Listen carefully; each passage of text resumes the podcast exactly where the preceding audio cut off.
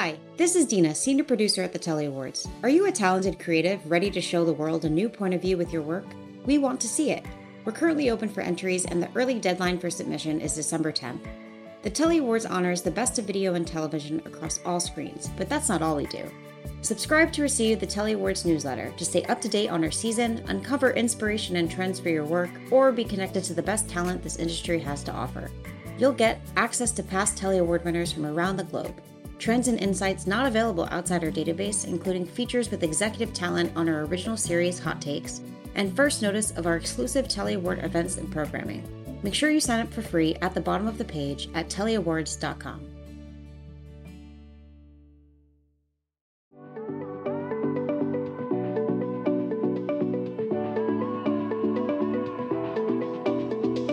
Hello, and welcome to the very first episode of the Telly Awards podcast.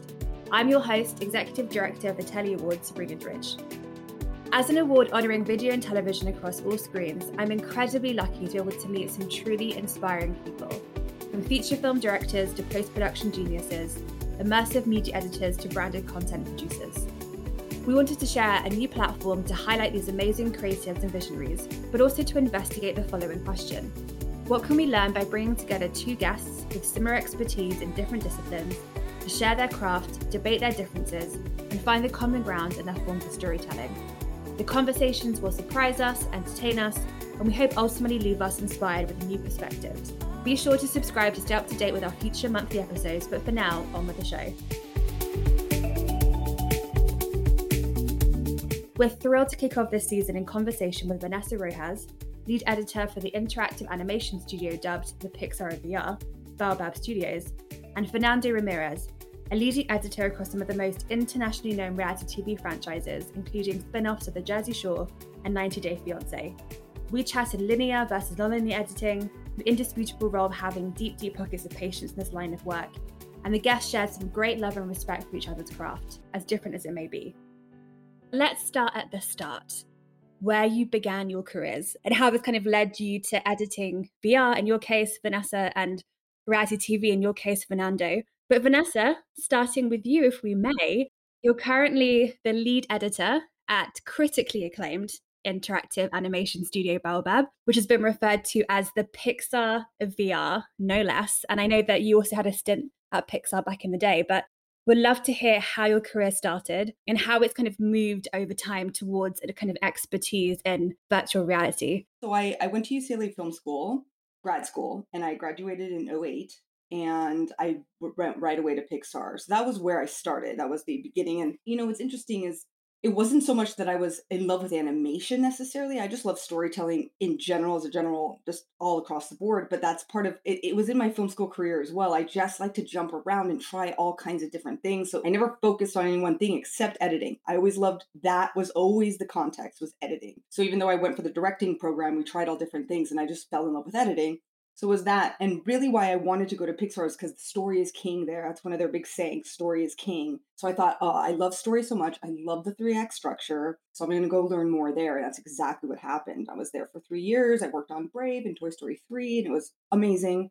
But then, you know, again, it's like, this is just who I am. I'm like, okay, what's next now?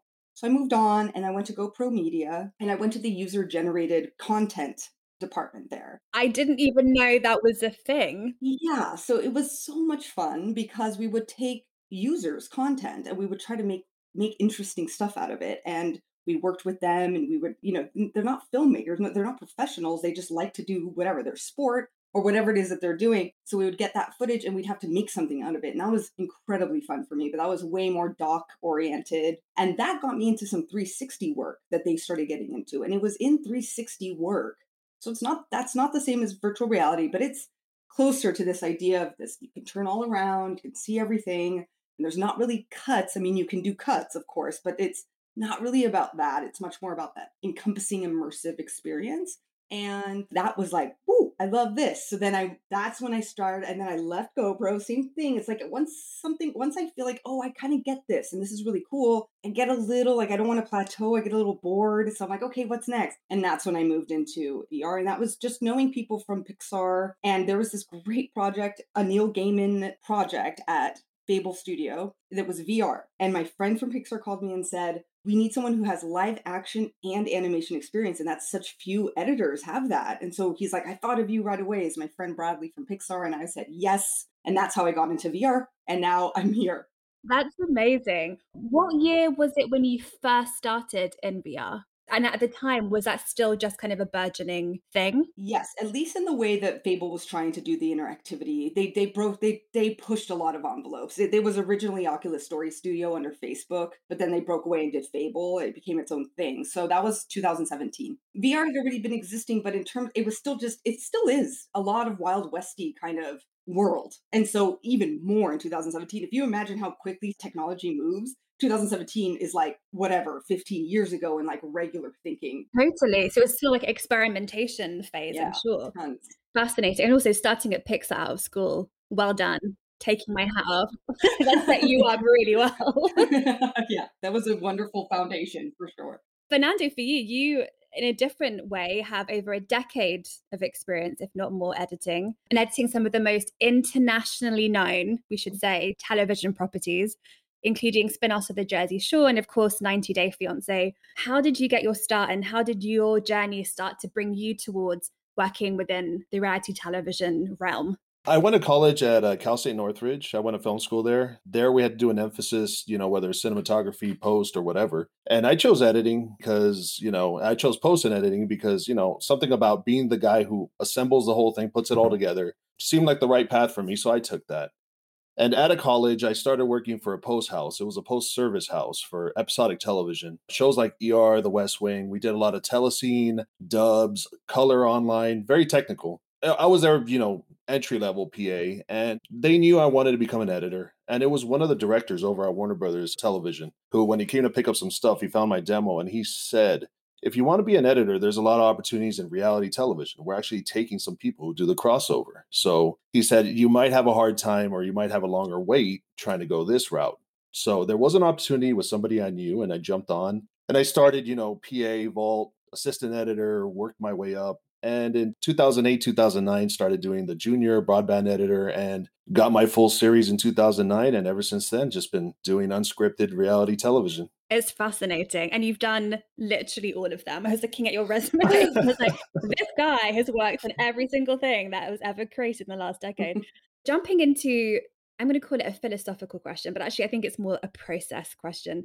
When you're starting a new project, what are the first things that go through your mind? i.e., where do you start? You're looking at this new project. I should imagine that editing something interactively and non-linearly, you're starting from a different point of view from reality TV, but what's the very first thing you do when starting a new project? It really depends on the project. For sure, it depends on the project because sometimes, well, especially given, the trajectory of my career, it can just start with the footage. A lot of times it just starts with the footage and that's with something like a GoPro consumer, footage. It's like, okay, that's it. That's the limitation. And that's where it starts. And so it's just looking at that and trying to find a through line to then make the decisions to cull it down. I mean, to me, it's just literally, I love looking at literally every frame of footage. Like, I love that. That's one of my favorite parts of editing is to watch everything and to have in mind, like what the through line is and then like mark clips. I love that part. So that would be like in a more traditional narrative kind of,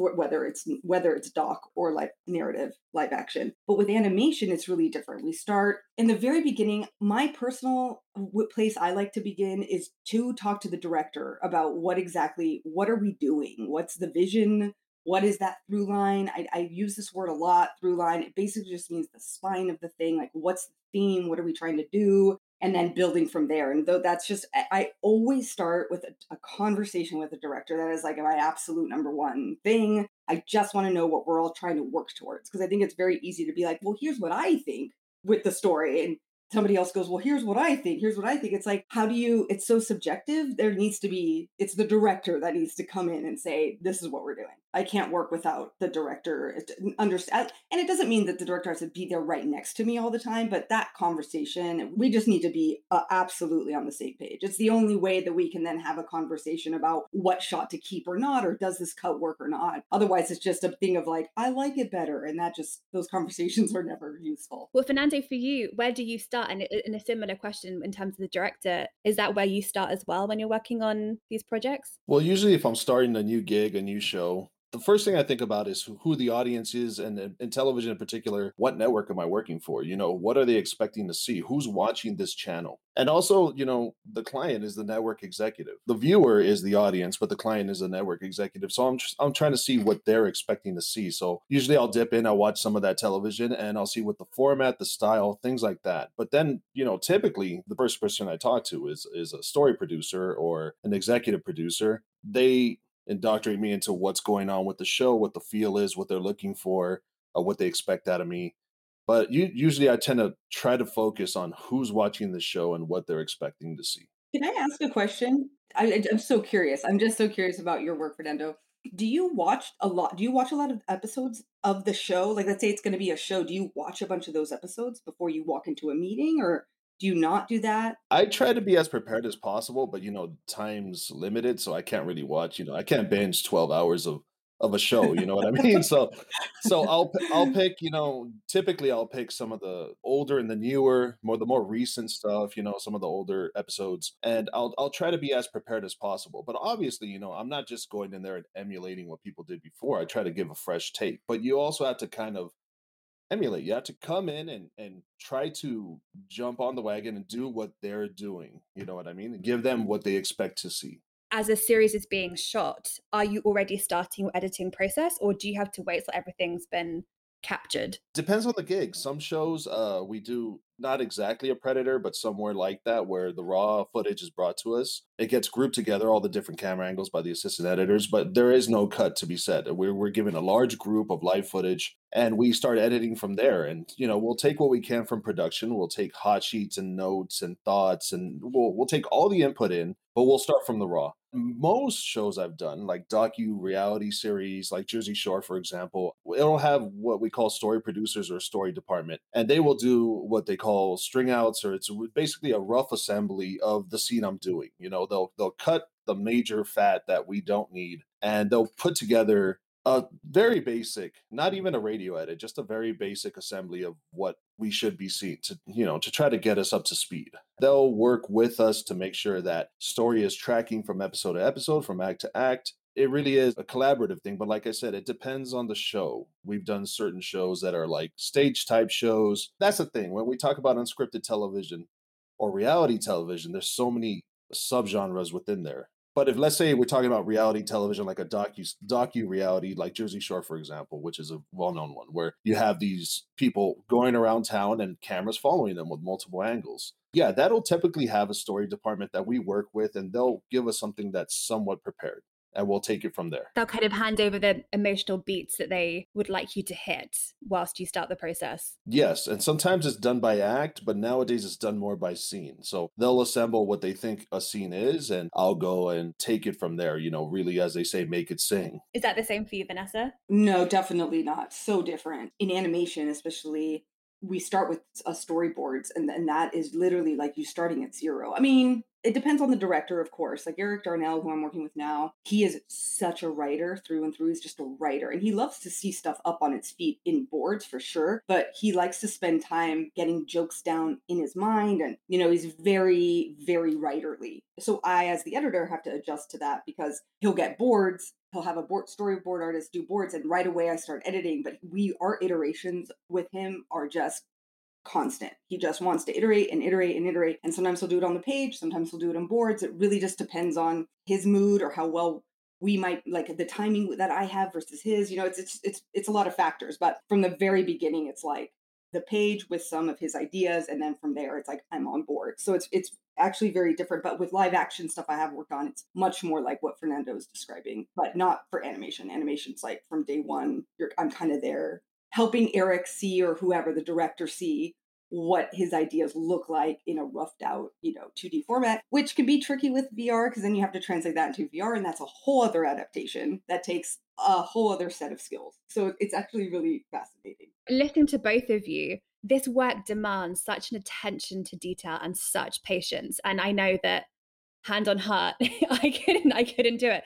But in your minds, what skills and mindsets do you think are kind of critical in doing this work? So this work being an editor more generally, but then more specifically, what skills and mindsets do you have to work as an editor in VR and in reality television. Vanessa, let's start with you on that one.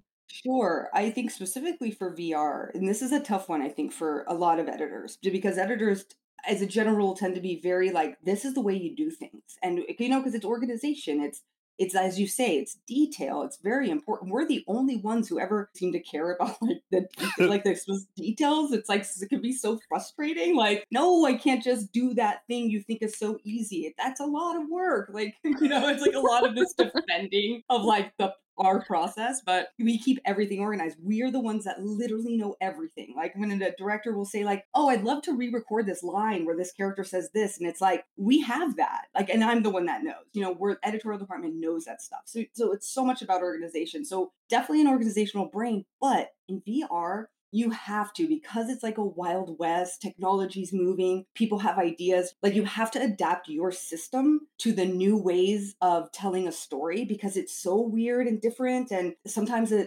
person can come along, an engineer that has this really cool idea. Then that means you have to adjust all this stuff on your end to accommodate that. And that has to be exciting and fun for you. If you go, damn it, that ruins everything, and that's your reaction, VR is really not for you, and that's okay. I know plenty of wonderful editors who would have that reaction, and they're great doing what they're doing. They're just not right for VR. You have to have that like, oh, wait, what are we trying to do? Okay, that messes this all up, but let me do this and this and this, and that should feel like exciting. Like problem solving. Absolutely. It's like the difference between working in a startup versus a big corporate structure. That's exactly it. Which are both equally valid, but very different. What about for you, Fernando? What kind of skills and mindsets do you think folks need? Yeah, to be a team player, you have to work in a team, but you have to be very patient because in reality TV, you're taking input from so many different people and so many different levels. And changes are happening all the time. I mean, it's not like there's one round of notes, two round of notes. I mean, these things are getting changed all the time. We're redoing complete scenes. We're changing styles. We're changing the entire story all the time. You know what I mean? So you have to be patient because you'll do something that you think is great and they'll come and change it completely for something it's a very practical reason, not because you failed as an editor, not because it wasn't working. It's mainly because sales are legal. You know, they can't show that person's face. So you have to change it all. You have to lose that entire beat because we couldn't use it. So you have to be very patient in that. And you have to be a team player because nowadays it's very rare that you're the only editor on a show, and even less on an act or even a scene. Sometimes we're working on a very tight deadline. We have to get things out all the time. I mean, 2, 3, 4 times a week, almost every day we're getting cuts out. So sometimes we need to get things done and we have to split up a scene, subsequence that scene, take half of it and I'll take the other half. Okay, so you have to be able to work with the other editor. You guys have to be on the same page as to what's going on. Sometimes we will inherit other people's work where you'll take a round of notes that's further down the line on something that you've never worked on before. You have to be the team aspect. You also have to be very respectful of the person before you, their work that they did. You know, you don't want to just go in there with an axe and start changing everything around. You want to really take all the input of what the changes are that they want to do. You want to be respectful of the work before, and you want to make sure you're making it better at all times. So patience, the team aspect. And you just really have to be able to roll with the punches. I mean, it could be very stressful, and sometimes you can get very beat down for reasons that are beyond your control. And you just have to really just keep a positive attitude and keep moving forward. That gave me a mini heart attack, hearing you talk about the 3 to 4 a week. As a producer mindset, which is normally how I live my life, that gives me such anxiety. Mm-hmm. But also knowing that I would be the character telling you, we need to get this done in like 12 hours. Right. Ooh, honestly, it's impressive. There is one last thing I want to mention. I had heard a lot of people mention before that an editor, especially in reality, you have to be somewhat of a politician because, like I said, you're taking input from so many different people and at so many different levels. And sometimes there'll be a little bit of a power struggle above you. And you have to satisfy all these different people. So you have to figure out where that Goldilocks zone is in the cut. That is something there, like patience, teamwork, and a little bit of politics mixed in there. The politics thing rings true for my side of stuff as well. Editing in this realm of VR, I think that's probably a pretty common thing throughout, just because you aren't the boss. You're not the boss. You're just the boss of your department. But there's all these other people, you know, above, you know, who have an opinion and care about things, different things that you are not, nor should you care about. You just do your work, but then, you know, other people's decisions influence what your work eventually. So I can imagine it's also the politician and also kind of the moderator is probably the position you find yourself in, kind of moderating between people's wants and feedbacks and just kind of protecting the story. As you said, like, you're the one who knows holistically all the bits and pieces. And so it's a really critical role. But we've talked a lot about just generally this world, and I kind of want to map what we've talked about into some specific projects that you've been working on most recently. Fernando, in your case, the 90 Day Fiance spin-off, Darcy and Stacey for TLC. Of course, the story follows the life, the tribulations, the relationships of twin sisters, Darcy and Stacey Silver. Hugely popular, hugely successful. How did you get involved in this specific show? And we'd love to hear more about how you approached the edit for this specific property. Well, I came on season 2. So season 1 was already done. And it was an old friend that I worked on before over here in LA. And he called me up and let me know, because now, you know, we can work remotely. You know, a lot of companies are working remotely due to COVID. So me being LA based and them being in New York, they were looking for new editors. He remembered me and gave me a shot, and I jumped on, and it's been great, you know, but like I said, the franchise is there, 90 Day Fiance, and also the first season was there. So I try to catch on to what they're doing, what they expect. I like to think that we also gave it a fresh approach this season, you know, stylistically and story-wise. And it's very exciting, you know, just the material they gave me. It's just great stuff to work with. Vanessa, for you, we'd love to chat about Baobab's, I'm going to say Telly Award-winning, but of course, multiple award-winning interactive piece, Baby Yaga. Am I pronouncing that correctly? It's Baba Yaga. Well, I wanted to make sure I clarified that, which of course was voiced by an incredible cast, Daisy Ridley, Kate Winslet, Jennifer Hudson. This piece is described as inviting viewers to be a main character in a haunting fairy tale world completely reimagined. And it's their choices that determine the ending of the story of love, fortitude, and magic. And like with many of your pieces, the viewer has agency on how the story will unfold. We'd love to hear how your critical editing work kind of brings that to life in terms of the choosing your own ending component. One of the biggest things with editing in VR, I'll get the question a lot because, you know, an immersive experience is by definition driven by the, you know, the user, the person who's, you know, puts on the goggles, walks around. There's no real editing in terms of what people understand editing is, but editing is just pacing. It's just giving information at certain times. And that's really what editing is at its foundation. And so what I found interesting about working in VR is that it takes a slightly different like brain click approach as an editor, because it's not, you don't use the visual filmic language. You use what's much more like theatrical elements, like sound cues, very sound driven, to cause a viewer to pay attention to things when you want them to. And usually that's very aural, right? It's like some audio cue that, oh, you turn here, and it, like, in the way that the sound design team then designs stuff, it'll be on your right side or on your left or behind you or over here. It's like very directional. And so there's a lot of sound work. And so a lot of this,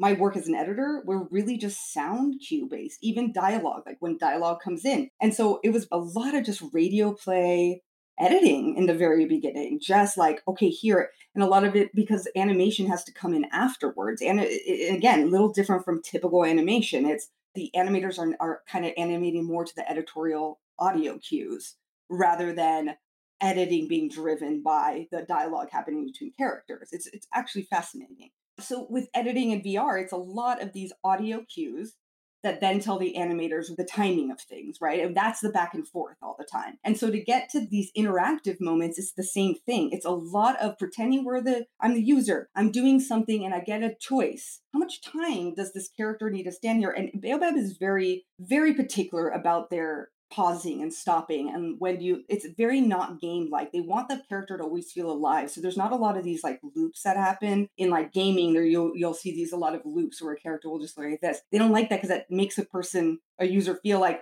oh, all of a sudden I'm not with a real character anymore. So they avoid that. So it's this little dance of like literally, you know, milliseconds sometimes of like, okay, now that's good. You know, someone would have made a decision by now in this time. And so that character moves until you either make a decision or you don't. If you don't, the story keeps moving forward. So it's just timing. It's literal audio timing, basically. And so that's the foundation of VR editing. Do you feel like you ultimately still have editorial control, knowing that in a way the audience member is kind of the final editor in that scenario? I guess you can still control the environment up until then, but that must feel very different, that you know that you won't know what the ending will be because that's up to the the participant. I love that about it. I love that you get to control just only so much. And then a user kind of does what they want with that. I think that is also when all the ideas you think are going to work to guide a viewer actually work. That's another great feeling where you're like, aha, all the psychological tricks that we know about human brains are, it actually shows itself.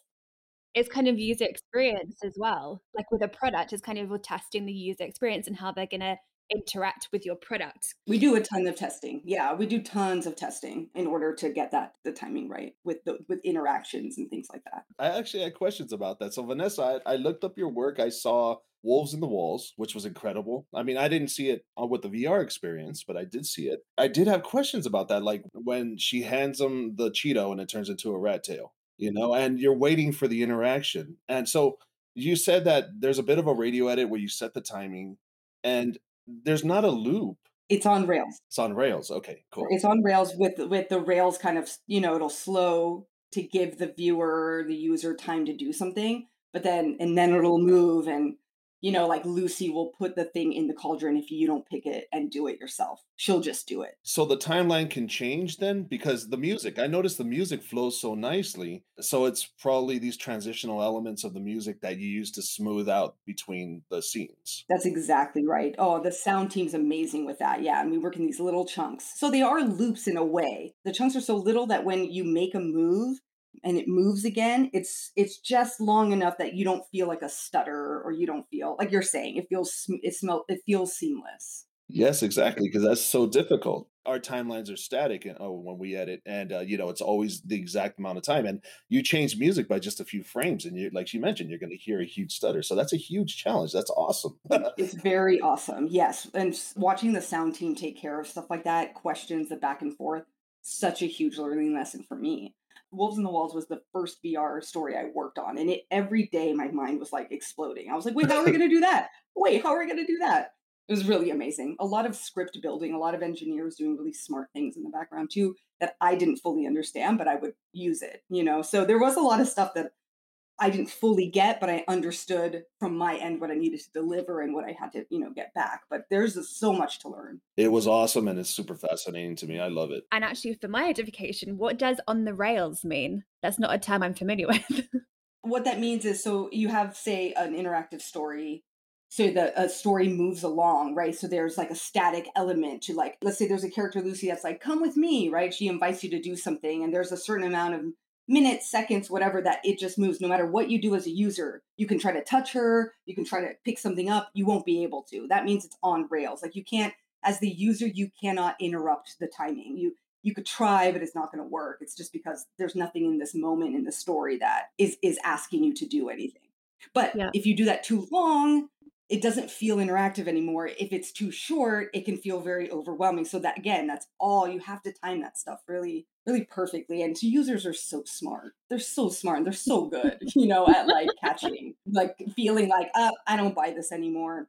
Such a craft. I think for everyone listening, experiencing these, knowing the behind the scenes is going to be really intriguing to them to kind of know a bit of the magic behind the scenes. So just shifting gears a little bit, we have many folks in our community who are either early career or mid-career and thinking about moving horizontally within their fields and venturing into new areas, including new areas in editing. We've kind of touched a bit on it, but in terms of editing, do you think it's possible to move around with ease between mediums? So editing a VR piece and then a documentary, then a TV show. Is that within the realm of possibility for someone, for one human to kind of have all those different skill sets at hand to do that? I think there's a lot of similarities in pacing and you know, feel and, you know, storytelling, you know what I mean? And there's like, for example, in Wolves and Walls and that sort of VR experience, it's very cinematic. You feel like you're in an interactive movie as opposed to just this video game world where you just walk around and walk into buildings and whatnot. And like you said, it's on rails, so you're sort of driven. So it's story driven. There's a timeline. It's curated. You're presenting elements to the audience and drawing their eye. So like when I saw your work, Wolves and Walls, it reminded me very much of theater, how when in theater, you kill the lights and you bring it back and you have a set change. So theater crosses there, cinema crosses there, television, obviously, and cinema. I mean, cinema, television, film, VR. Yeah, things are just sort of it's a big gray area of really what it is storytelling. And it's definitely storytelling in VR. Not like I've seen VR back in the day. So this blew my mind when I saw it, because I was like, this is unlike anything I've seen before, where VR was very much like a video game, and now it's very much like an interactive film. Almost like I hope you forgive me for saying this, but it felt almost like a movie Disney ride. Like you're in the track and you're moving along, seeing the scene, and you're intaking the story. Yeah, and you can imagine once you like put in AI, like machine learning into a character like that, it expands that whole idea even more. If like especially like a Lucy character can learn about you every time you try to tell a story, then the story would literally be different every time. And she'd even be like, oh, you again, I know you. I mean, there's virtual beings that exist. Lucy, the character from Wolves in the Walls, lives and breathes on the internet. She is a human android who lives online. You can talk to her, you can write emails to her, you can text with her. It's not much I can do as an editor with that stuff. You know, I worked on Wolves in the Walls, and now Lucy is a virtual being that lives online. That doesn't have to do with me, but it does in a way. And that's what's really crazy. It's like, you know, I'm the one that edited her dialogue together, that now they're using all that dialogue to have her machine learn how to speak. And so now she's putting sentences together that I didn't ask her to put together. As the editor, I didn't put that together. She gets to just talk now and respond to people. This is the future. I know, it's crazy. It's wild. I feel like the biggest difference is the interactive element. In television, you don't have that. Everything's spoon-fed to you, but here you have an interactive element. And you were mentioning, I guess I didn't get this last night, but Wolves in the Walls and all those sort of VR interactive experiences, the decisions that the player makes deems where the story goes. So there's different scenes that you can take. Yes, in Wolves in the Walls, it's very limited. That's a big part of the decision-making process when you're making these things. In Wolves in the Walls, they really were like, we don't want to branch too much. But yes, there are other stories that branch a lot, that you can go to like another scene. It's just that all that stuff is so expensive, it costs so much money, that there is a world in which that would happen. But in the projects I've worked on, they've kept it pretty more on rails than not on rails. And then just the stuff that isn't on rails feels so good and interactive that you kind of don't mind that it's not as much agency as it might seem, because the interactivity is so like seamless, you know, it's tricky. It's like a trick. So for me, it comes across that that's the biggest difference between what she does and I do, is the interactive element. The closest thing we had in television was, you know, call in and vote for your favorite performer, or, you know, who do you want to win the competition? So that's the closest thing. But I guess in terms of what I've heard you both talk about, if I could summarize, and maybe incorrectly, but someone who is an editor needs to be a moderator, a politician. They have to be very patient, very diligent, and I guess have an innate curiosity. Really solid sense of wanting to be curious and discovering new things is really critical to that. And, you know, I think when people, you know, it's been a wild 18 months, are retooling, are reskilling, are thinking about what new areas they can move in. I think it's inspiring to hear that maybe learning these new ways of working is going to expand their opportunities and their careers. So it does seem feasible from what you've both discussed, which is great to hear for the future. I think just this diversity of platforms is starting more and more to filter into productions and the way like a producer or hirer might feel about who they want as an editor. Like maybe it does make sense to get someone from this whole other kind of field for this particular project, because if we get someone from this more traditional, super traditional side, it might not work. And so I think there's a lot more of this flexibility thinking going on than it has been in the past, because I do feel it, especially in like 2008 when I graduated, I felt like there were very clear like ladders, like editor in this and editor in this. And it's not very possible to do lateral moves unless you want to know nobody in the new industry, you know, like it felt like a lot of that. And it's just not true anymore. I think that might still be like a holdover for some thinking, but I think it's very adaptable now. And it's only going to become more so over time. It's very energizing to hear. Well, listen, our time is sadly coming to an end, but each episode, we are going to ask the same question of all of our guests, which is, what is the most surprising thing you've heard today from each other? The level of stress that it sounds like Fernando deals with on the day-to-day blows my mind. Hats off to you. It sounds like you deal with so many people. And I know, as somebody who gets a little agitated whenever I get like one email and one Slack at the same time, I'm like, oh my God, I mean, the fact that like just those two little things will make me be like, what's going on? I can only imagine if you're getting all that coming at you. So I think the patience part that you're talking about, Fernando, is probably much more true. And I can tell with your demeanor, you're calm, patient. That is awesome. And I think hats off to you. And that was like kind of the most surprising. I already know TV is very hectic, but to hear exactly how is impressive.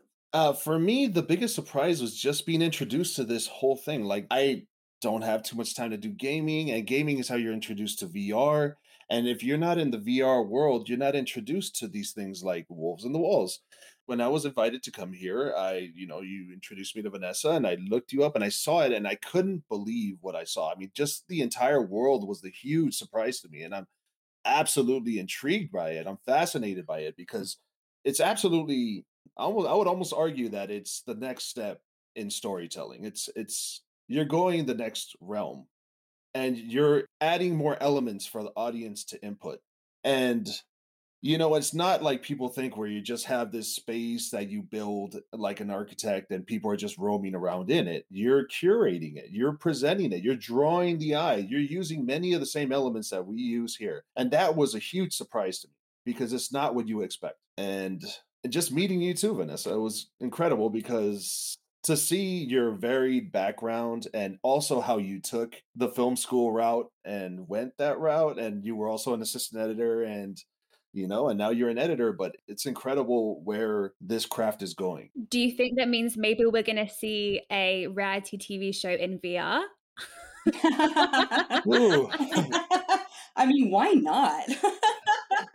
I mean, I imagine something like that. Imagine running around with, one of those dual fisheye cameras and some sort of LiDAR and capture everything in 3D and then just, bring it together. But honestly, I don't think you can because the amount of footage we capture and the amount of time, it's just like we got to condense 12 hours of footage into half an hour, you know what I mean? Or days and weeks of footage into that amount of time. So having it play scene by scene would be difficult, especially with all the dialogue work we do. Yes, I think VR would definitely have to stay scripted and cinematic versus reality. I don't think that would happen. But live events without a doubt, stage shows. I think live events and stage shows, multi-camera. Yeah, that I could see that as a possibility. I mean, I can imagine people wearing cameras, just little ones, and running around, and then you can go in and you can decide who you follow and like watch. So you can be the editor, as you could be like, I want to be in this world now. I want to be with the lighting guy now. I want to be with the front man, or I want to be, or whatever. You pick the angle. Exactly. You heard it here first, dare I say. Well, with that, thank you so much for joining us. A really fascinating conversation, and I think the conclusion probably is that, yes, similar and also very different. And that's great. Yeah, absolutely. So wonderful meeting all of you. Wonderful meeting you too. Thanks for having me. This was a very, very eye-opening experience for me. I learned a lot. Thank you again so much to Vanessa and Fernando for stopping by the Telly Awards podcast as our very first guests. Today's episode was produced by Dina Graham. Our editor is Alex Healy. Music is by Luciano Music Company. You can find us on all the social platforms at Telly Awards, and I'm your host, Sabrina Dredge, and this is the Telly Awards podcast.